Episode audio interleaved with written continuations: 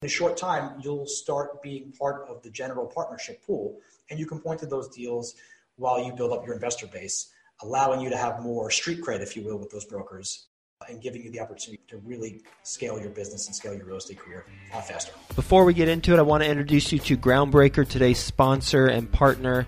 They are an all in one suite of tools for small to medium sized real estate syndicators.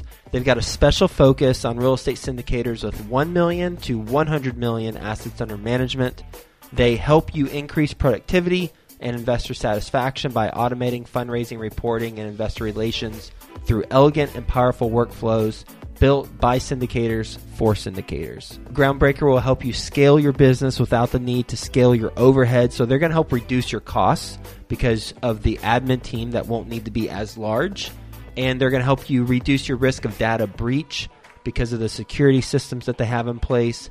They'll help you increase your revenue by growing your assets under management because you're going to be allowed to focus on the things that are most important, like business growth and operations, not those administrative logistics.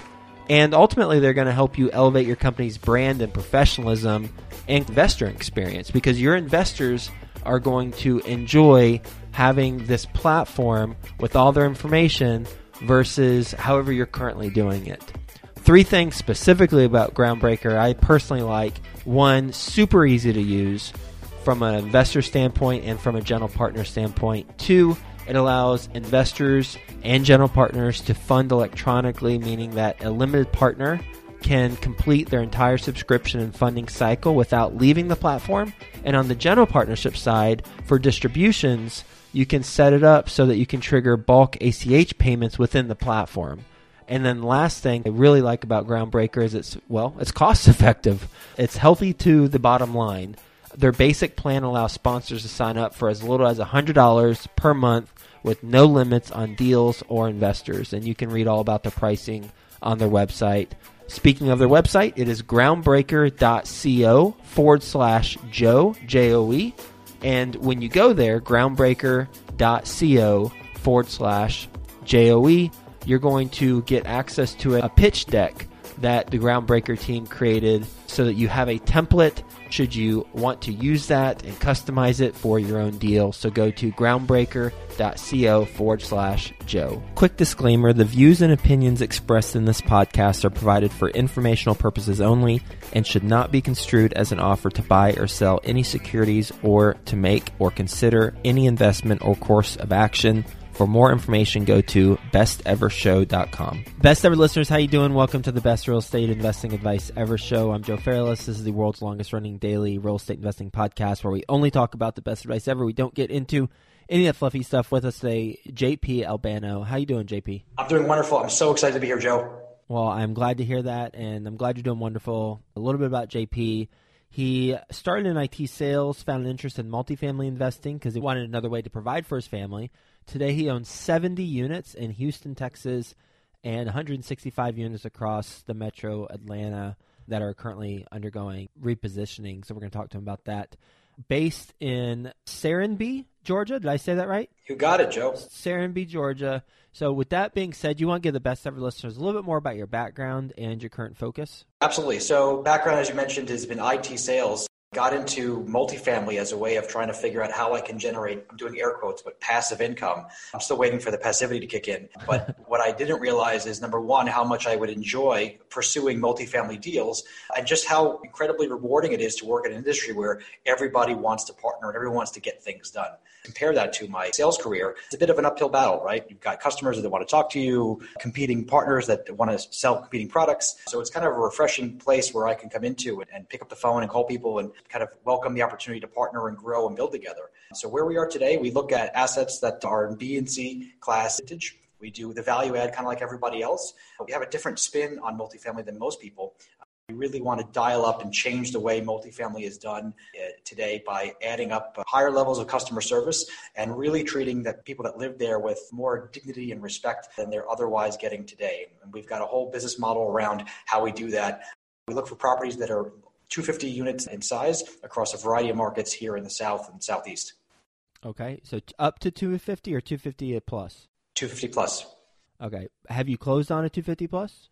No, the biggest we've got right now is almost 100 units Well, uh, we've had 100 units and a 60 unit. So in, in total, that's the 165. But the biggest we have so far is a 96 unit. Okay, biggest is 96.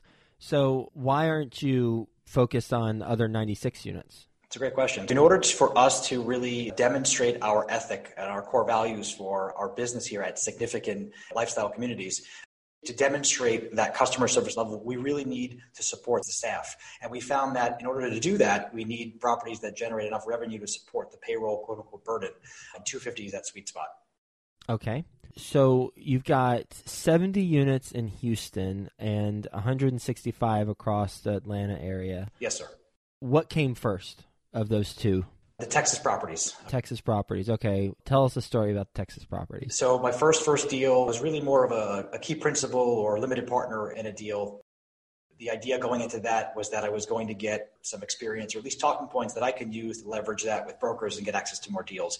What I found that is one, it gave me more confidence but two, it didn't really necessarily lead to more door openings, but maybe it did, maybe it didn't. But my real, real first deal for the best ever listeners here is a, a 28 unit property in Houston, Texas that me and three other gentlemen, we pulled down. We syndicated. That was our first deal that we really kind of did on our own, and we syndicated the deal on top of that. Talk mm-hmm. about baptism of fire. There's a lot of learning opportunity there and a lot of growth that happened. What really got me excited was the personal development that came from that coming from most people when they're getting into active real estate investing, getting rid of a lot of limiting beliefs. The idea of quote unquote asking people for money, right? Instead of looking at it as providing opportunities for people to get great returns. Just going through all those sort of things. But it was about a $2 million acquisition price. We raised about uh, $700,000. We got a number of friends and family, about 20, 25 or so.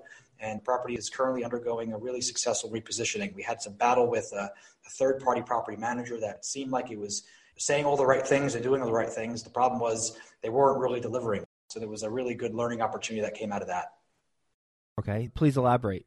Yeah, sure. So we had a property where the business plan was to go in, renovate the units, increase the rents, the normal stuff, right? The problem was we weren't getting tenant showings. People weren't biting on the higher rent increases. The renewals were kind of falling through, and we had very little visibility into what the current third party PM was doing. We had a portal that we can log in. We can kind of see leads, but they use a different system outside of that to actually nurture the leads. So we couldn't see that. So as far as we could tell, we've got people putting emails in and phone calls in, and no one really following up. Then we found ourselves in a funny spot where we tried to move away from them and suddenly realized that that size property, 28 unit, is a funny place. It's not small enough for the single family people to want to care about, and it's not big enough for the, the bigger real property managers to want to deal with. So we almost were forced to take over property management ourselves, which we ended up doing. So we bought some big boy property management software, which we're moving the rest of our portfolio into. And one of my partners who's local to the deal took over the day-to-day management. And I got to say, it's probably one of the best things we ever did because in a matter of, I want to say, two or three weeks, we got all of our vacant units rented up and we have a waiting list for our property. You said the first deal you did was it 26 units? Did I write that down correctly? Uh, yeah, this one we're talking about right now was 28 units. 28, sorry, 28 units, and you syndicated it. Yes. So how much equity did you raise in the syndication? The total raise was about seven to eight hundred thousand dollars, if I, if I remember correctly. Okay. What was the purchase price? It was a $2 million purchase price. So we also raised money for the capital improvements, and there was okay. extra uh, above ordinary closing costs. Okay. Do you know about how much the legal fees were to syndicate that? It wasn't that that bad. I want to say it was between eight and twelve ish, okay, low teens, thousand dollars. Yeah, it yeah. wasn't awful. Okay, cool. So with that deal, it was you and how many partners? It was uh, four of us total, so three other gentlemen. Okay. And how did you split up your roles and responsibilities? That was a good learning opportunity as well. That one we split up pretty much evenly amongst ourselves. So everyone got 25% from an ownership standpoint. As far as responsibilities go, we didn't really define who would be doing what. We just had the understanding that each of us is going to contribute in whichever way was possible or wherever we need help. That sort of mentality. It worked out fairly well. As time went on, we saw that the property required a lot more care and feeding than we were expecting, simply because we were under the impression that our third party PM that we were paying money for was going to be managing the property.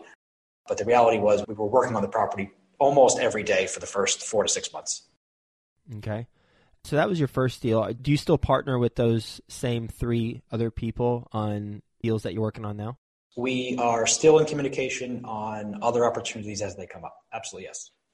Okay. So what's the last deal you bought?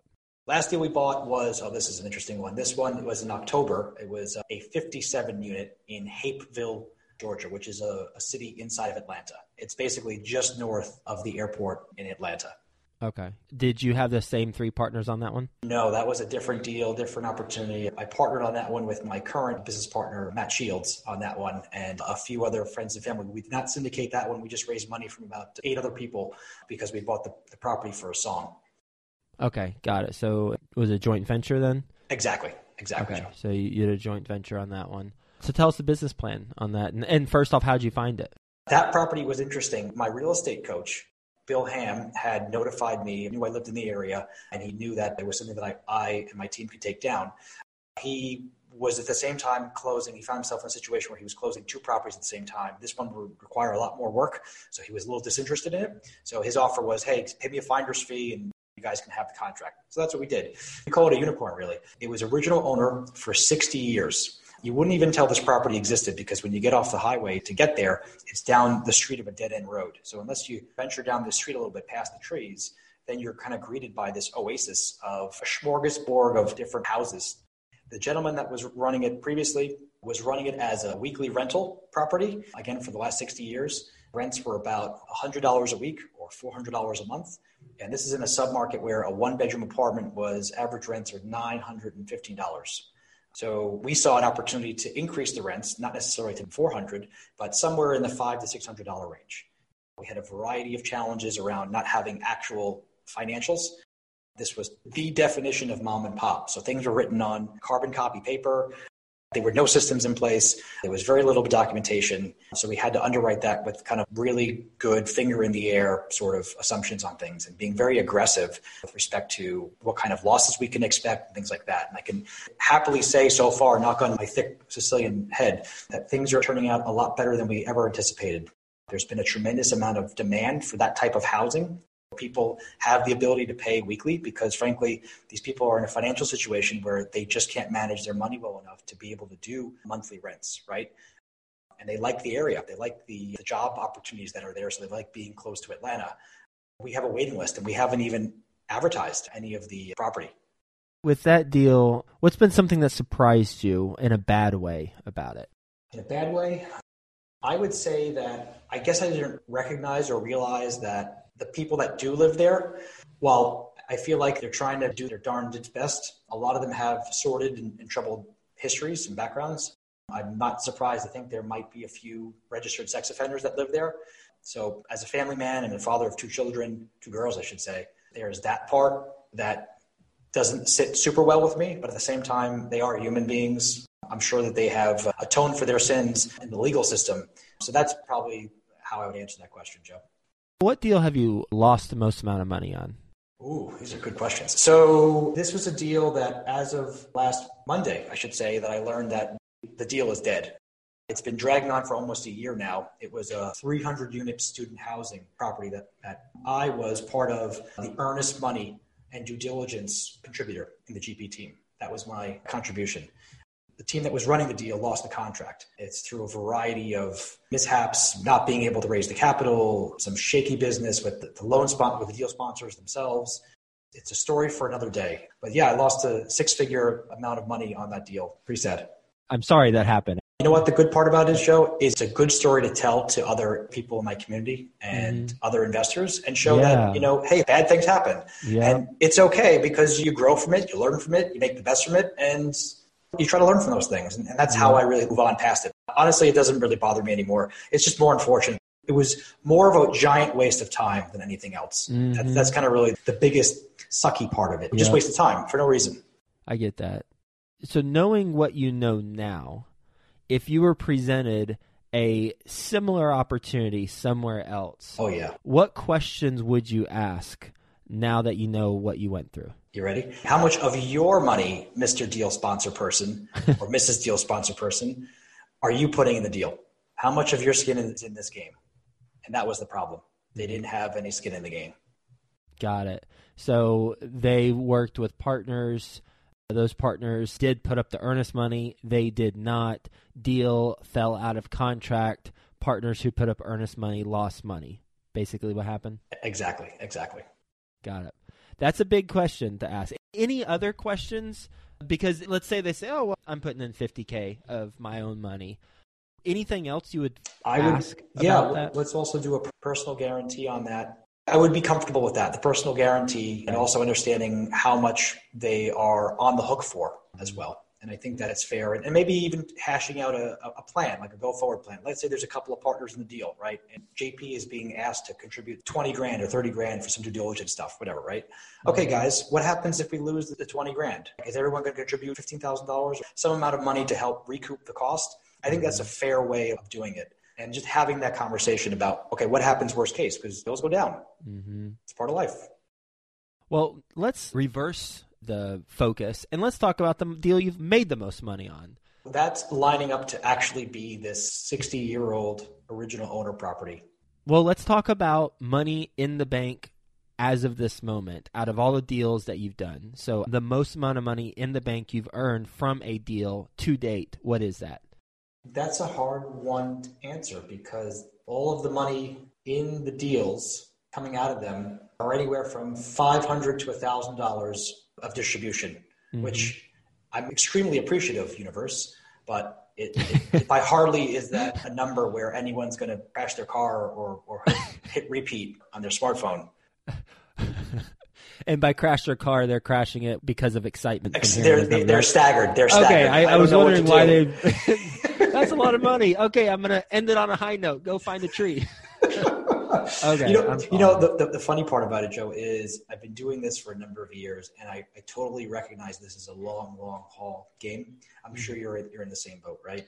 And I'm okay with the very relatively speaking uh, small returns right now because I'm building something that's going to be bigger than myself and, and bigger than the partners that I'm working on. And so I, I see that there's a lot of upside and a lot of impact that we can make on the people that we affect and touch in our communities and our investors' lives as we make amazing returns for them. So that's the part I'm more excited about right now. And the financial part will catch up to me later on. On the 96 unit, for example, 500 to 1,000 a month. I assume it's from the 96 unit because it's the largest one, but correct me if I'm wrong. Yeah. Was there not an acquisition fee? Is there not any? Oh yeah, else? you're right. You're yeah, you're right. There was actually. So the fee we got was a thirty thousand dollars split from that. So you're right. Thank you for prompting my memory on that. Okay, so you got probably like my portion was thirty k on. Oh well, there you go. Yeah, okay. I, it, it Who needs 30k? Yeah, 30k is nothing, right? Uh, I'm, I'm, so good at, at, spending money on building this business and scaling out a team that it's already gone. Fair enough. Well, let's talk about you've got the portfolio and you're focused on finding another acquisition that's twice as large yes, as what you've acquired. And you said at the beginning of our conversation that you pride yourself on higher levels of customer service. Will you elaborate on how you deliver on that with the community level? Yeah, there's a great question. There's a couple of aspects of that. One is really making people feel like they are part of a community. And I know that's like an often thrown around term, community and, and belonging and, and that way. We're building a business where that is a core, core function of our membership coordinators, the people that are greeting the prospective members and the people that want to express interest in living there. So, for example, we have our people go out of the way to introduce a prospect to any other members of our community that might share similar interest because you really want to show them that, hey, there are other people just like you that live here as well. Isn't this wonderful? You want to learn about, ask questions about the people that are expressing interest in, in living in, in, that community. And what I've found is when I'm doing my secret shopping, going to different uh, apartments, I can count on maybe one hand how many times a leasing agent actually asked my first name or even what brought me in today. The 1st mm-hmm. question out of their mouth is usually, when can you move in? Or when do you need the unit by? And how many bedrooms? And it almost goes without fail. And so I don't feel that the industry is really delivering on this idea of excellent customer service, especially in the, in the workforce class housing product, where blue collar people, hard workers, they're honestly not used to being treated like if you were a resident at the Ritz Carlton. I don't know if it has to be that extreme, but that's just the sort of direction that we choose to operate our business on. Okay. a tremendous so, opportunity there. So, a couple questions that the person who greets the prospective resident asks out of the gate. What are some other tactical things that If a best ever listener is listening to this and they want to implement something, what are some tactical things we can do? Very basic questions, greeting them with a smile, standing up and, and you know, maybe instructing your staff to be able to make it clear that they are excited that someone came in and is inquiring about your property. So asking the basic questions, what's your name? Greeting them by that name, showing like a warm and caring welcome, ask them what brings them there today, and then easing into the topic rather about what brings you in and, and what answers can we provide to you about our community that you want to know about it. Because reality is 80% of a person's decision to move into your property is made when they pull up, right? That's the whole curb appeal thing. The rest of the experience is either going to move the needle further in the direction of yes, or it's going to dissuade them from wanting to live there. And so I just see a lot of properties kind of falling short on that. The other part of it too is really if your leasing agents are, are speaking with a prospect and uh, Mrs. Smith walks by, and in, in, your conversation with this prospect, you learn that they like gardening or they like dogs or whatever, right? Have instruct your leasing agent to go out of the way and introduce Mrs. Smith to this new prospect. Hey, Mrs. Smith, I want you to introduce you to JP here. JP here loves gardening, and what that shows you is it shows the, the prospect that hey, this is a community that I can fit in, I can get plugged in right away, and really have a sense of belonging. Because I think that's what's missing in multifamily housing today.